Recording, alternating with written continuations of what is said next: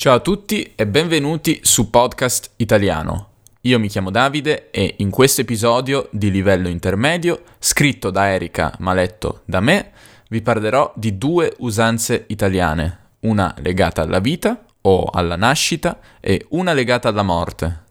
Su podcastitaliano.com, come sempre, troverete la trascrizione dell'episodio con la traduzione delle parole più difficili in inglese.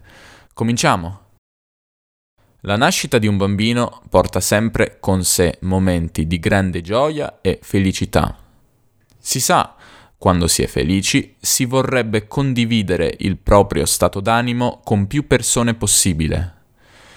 Ed è proprio per rendere tutti partecipi di un evento lieto come la nascita di un figlio che esiste in Italia la tradizione del fiocco nascita il fiocco nascita è un fiocco di stoffa, una specie di coccarda che si usa appendere alla porta o al portone di casa per annunciare la nascita di un bambino. Il fiocco è tradizionalmente di colore rosa se si tratta della nascita di una femminuccia, azzurro se si tratta di un maschietto. Sul fiocco, inoltre, viene solitamente scritta una piccola frase come è nato X, benvenuto X, per rendere noto anche il nome del nuovo nato. La tradizione di appendere questo fiocco non ha però origini italiane e sembrerebbe nemmeno occidentali. Si pensa derivi da un'usanza orientale che ha a che fare con la superstizione.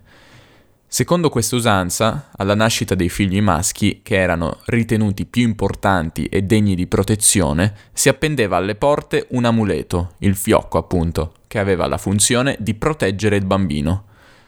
La tradizione del fiocco nascita è stata poi importata in Occidente ed è oggi molto diffusa non solo in Italia, ma anche in diversi altri paesi. Un'altra usanza italiana che spesso stupisce gli stranieri che non la conoscono ha a che fare con l'opposto della nascita, la morte. Passeggiando per qualsiasi città italiana è facile imbattersi in dei fogli attaccati a un muro o una bacheca in cui si possono leggere la data di nascita e di morte, nonché quella dei funerali, di individui deceduti di recente e residenti in quella città. Questi fogli, in cui spesso è presente anche la foto del defunto, si chiamano manifesti funebri e servono, un po' come i fiocchi di nascita, a comunicare un evento, in questo caso la morte di un concittadino. In questo modo chi legge il manifesto è informato anche sulla data e l'orario del funerale, così da potervi partecipare per dare conforto ai familiari. Sul manifesto funebre molto spesso vengono anche scritte frasi scelte dai cari o dall'agenzia di pompe funebri per rendere onore al defunto. Alcuni annunci funebri sono anche presenti nei giornali locali, in un'apposita sezione dedicata ai cosiddetti necrologi, piccoli articoli dove vengono indicate, come nei manifesti funebri, le date di nascita e morte e magari anche una piccola biografia per rendere omaggio al defunto. Avete mai visto un fiocco, Avete mai visto un fiocco nascita o un manifesto funebre in Italia? Questi modi di comunicare la nascita o la morte di una persona esistono anche nei vostri paesi? Come si chiamano? Fateci sapere.